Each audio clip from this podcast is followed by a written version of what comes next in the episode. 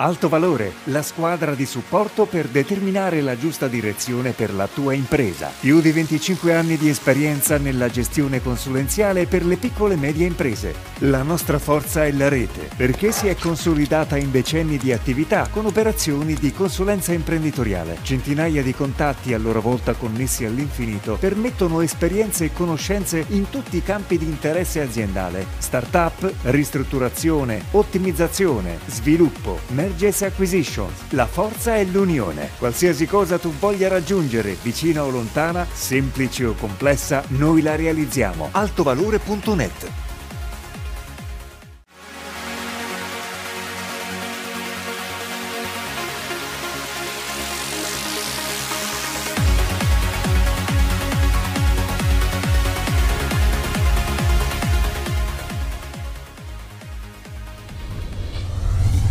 Nuovo appuntamento settimanale con Alto Valore, ben ritrovati con la nostra rubrica di informazione finanziaria, economica ed aziendale. Questa sera parliamo di piccola e media impresa nella sfida verso il futuro.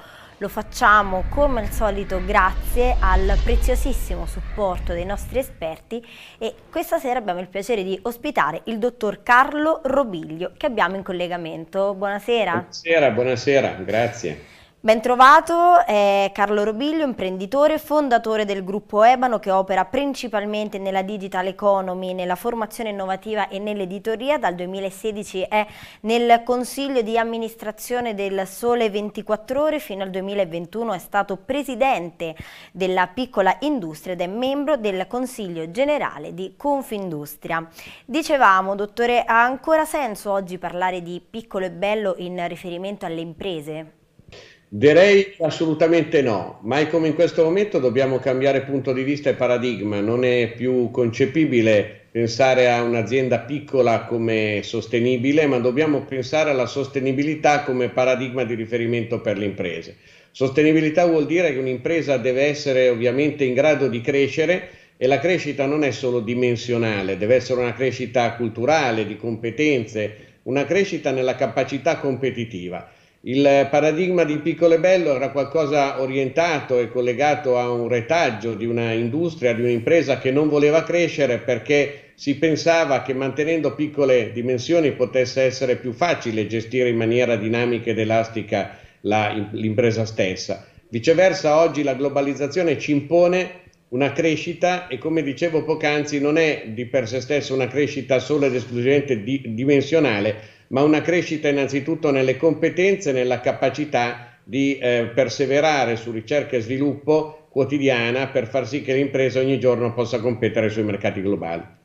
Ecco, a tal proposito che cosa devono fare le piccole e medie imprese per competere nei mercati di oggi e resistere alla globalizzazione? Innanzitutto le piccole imprese italiane devono investire in competenze, devono investire in formazione, devono investire in quella che noi in Confindustria chiamiamo la cultura d'impresa, cioè la capacità in qualche modo dell'imprenditore di uscire dall'azienda, andare fuori, contaminarsi con le conoscenze, con le competenze, ma soprattutto cercare di portare la conoscenza all'interno dell'impresa stessa. Quindi l'impresa deve essere un attrattore di talenti, ma non può prescindere da una continua formazione.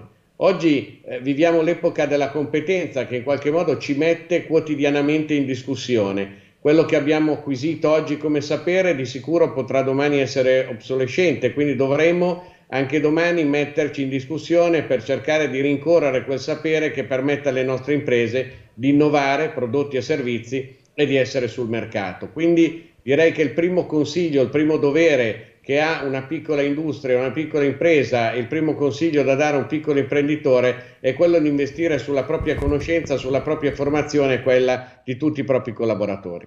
Ecco, un consiglio che poi abbiamo sentito anche più volte proprio nell'ambito della nostra mh, trasmissione di alto valore, per cui ehm, è veramente un invito, perché poi in realtà eh, è un investimento, non si tratta di una spesa perché eh, d'altronde le piccole e medie imprese come le grandi poi sono formate dal, eh, sono composte dal personale per cui se non si forma il personale in realtà è un investimento che va a vuoto.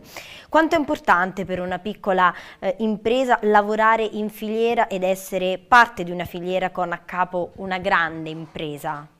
Direi che questo è particolarmente importante nella dinamica italiana. Noi sappiamo che una delle grandi forze del nostro paese sono stati distretti, così come oggi sono le filiere. Le filiere sono quelle catene globali del valore che in particolare in Italia vedono proprio nella nostra economia, nella spina dorsale delle piccole imprese, una capacità di portare valore al paese stesso. Questo è importante nella logica di vedere una piccola impresa che nell'ecosistema eh, che, che, la collega, una media, una grande, attraverso la fornitura, può portare anche una crescita della piccola impresa nelle logiche che abbiamo affrontato nella domanda precedente, cioè la piccola impresa può ricevere dalla grande know-how, può ricevere formazione, può ovviamente ricevere eh, contesti che permettano alla piccola di investire sulla formazione con la tranquillità di sapere di avere un cordone ombelicale con imprese più grandi e può permettere alla grande impresa, in una sorta di, di ecosistema industriale, di eh, avere nella piccola quel, eh, quell'asset di ricerca e sviluppo continuativo, di capacità, di, di, dinamica che permette appunto giornalmente di investire in ricerca e sviluppo e questo può portare solo del beneficio alla media grande. Quindi la filiera è una cinghia di trasmissione fondamentale per permettere alle piccole imprese di crescere e diventare sempre più competitive. Ecco, sempre più spesso oggi anche naturalmente eh, diciamo, è tra gli obiettivi del PNRR, quindi naturalmente questo è un argomento di forte attualità, dicevamo si sente parlare di transizione digitale e transizione green.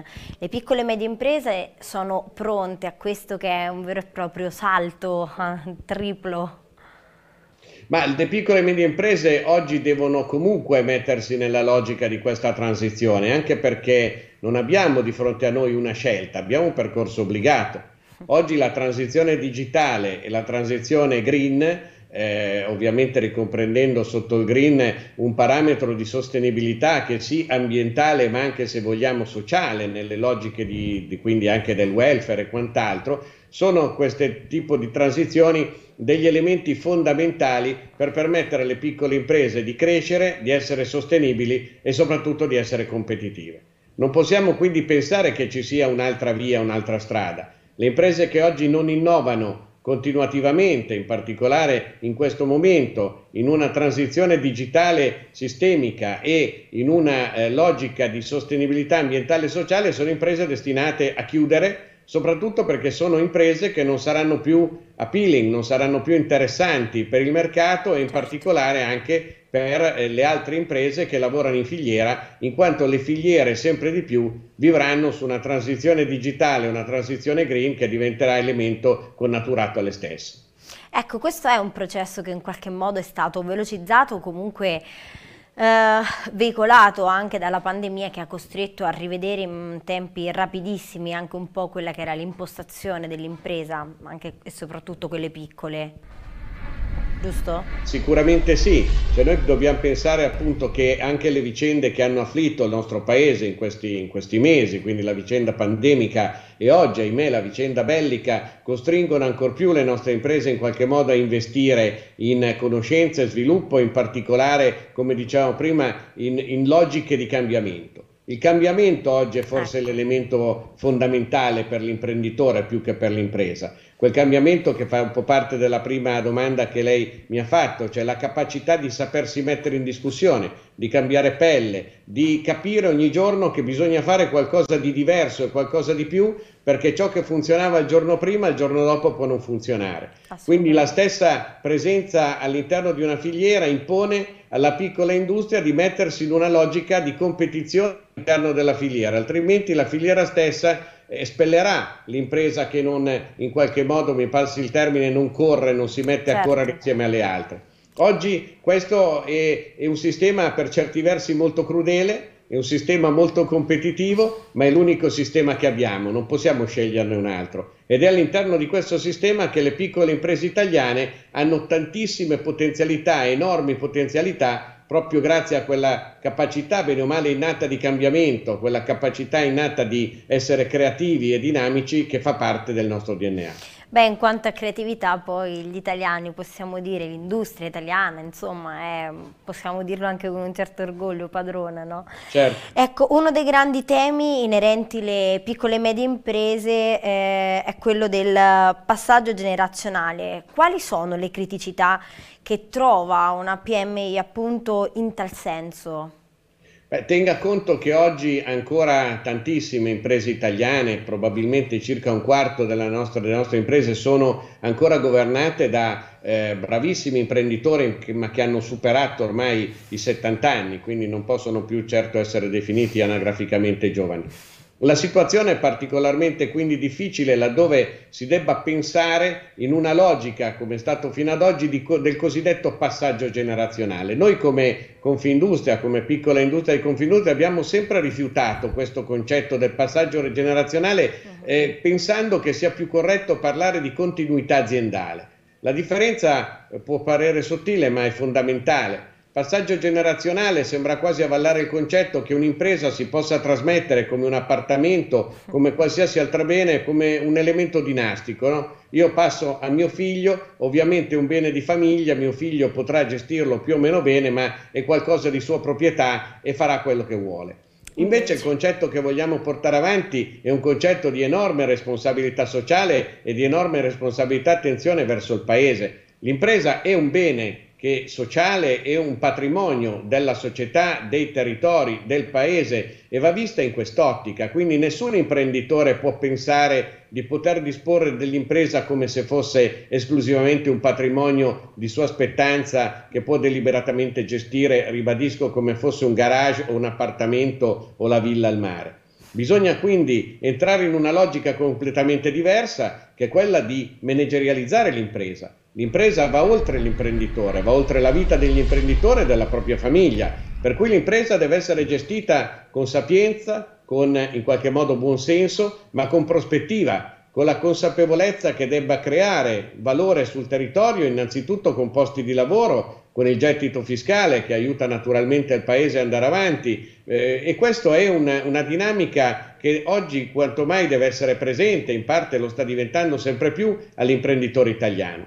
L'impresa come elemento sociale, l'impresa come elemento di sostenibilità della società, oltre che di sostenibilità di se stessa in quanto produzione di valore per l'imprenditore e per la famiglia dell'imprenditore medesimo. Dobbiamo proprio guardare questa logica quindi della continuità aziendale come il nuovo parametro di riferimento.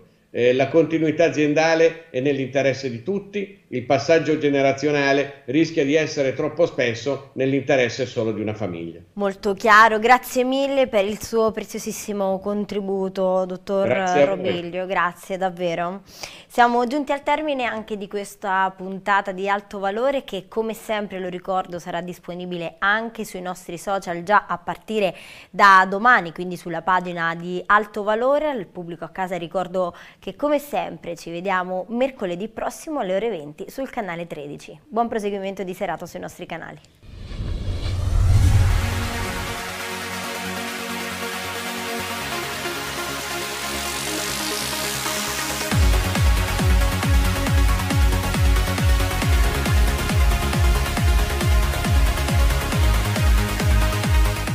Alto Valore, la squadra di supporto per determinare la giusta direzione per la tua impresa. Più di 25 anni di esperienza nella gestione consulenziale per le piccole e medie imprese. La nostra forza è la rete, perché si è consolidata in decenni di attività con operazioni di consulenza imprenditoriale. Centinaia di contatti a loro volta connessi all'infinito permettono esperienze e conoscenze in tutti i campi di interesse aziendale. Startup, ristrutturazione, ottimizzazione, sviluppo, Mergers Acquisitions. La forza è l'unione. Qualsiasi cosa tu voglia raggiungere, vicina o lontana, semplice o complessa, noi la realizziamo. altovalore.net